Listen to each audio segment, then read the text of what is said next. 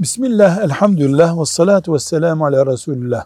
Evde çocuğa getirilen hediyeler, çocuk için gelen hediyeler kime aittir? Kim bu hediyelerin sahibidir sorusunda kural şudur. Hediye çocuğa getirildiyse onundur. Ama çocuğa mı geldi, yaşlıya mı geldi, anneye mi babaya mı geldi diye bir tereddüt oluşuyorsa örfe bakılır.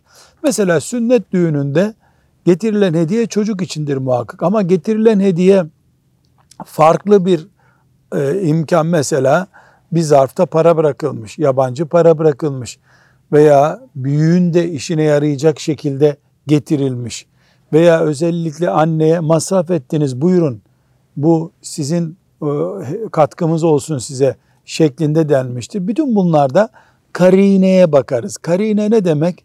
Yani mesela e, çamaşır makinesi hediye getirildiyse bu çocuğa getirilmediği belli bir şey. 3 yaşında çocuğa çamaşır makinesi getirilmez. Aileye getirilmiştir. Bir oyuncak getirildiyse, bir değerli çocuk saati getirildiyse, bir bilgisayar veya benzeri iPad gibi bir şey getirildiyse bu çocuğundur belli ki. Velhamdülillahi Rabbil Alemin.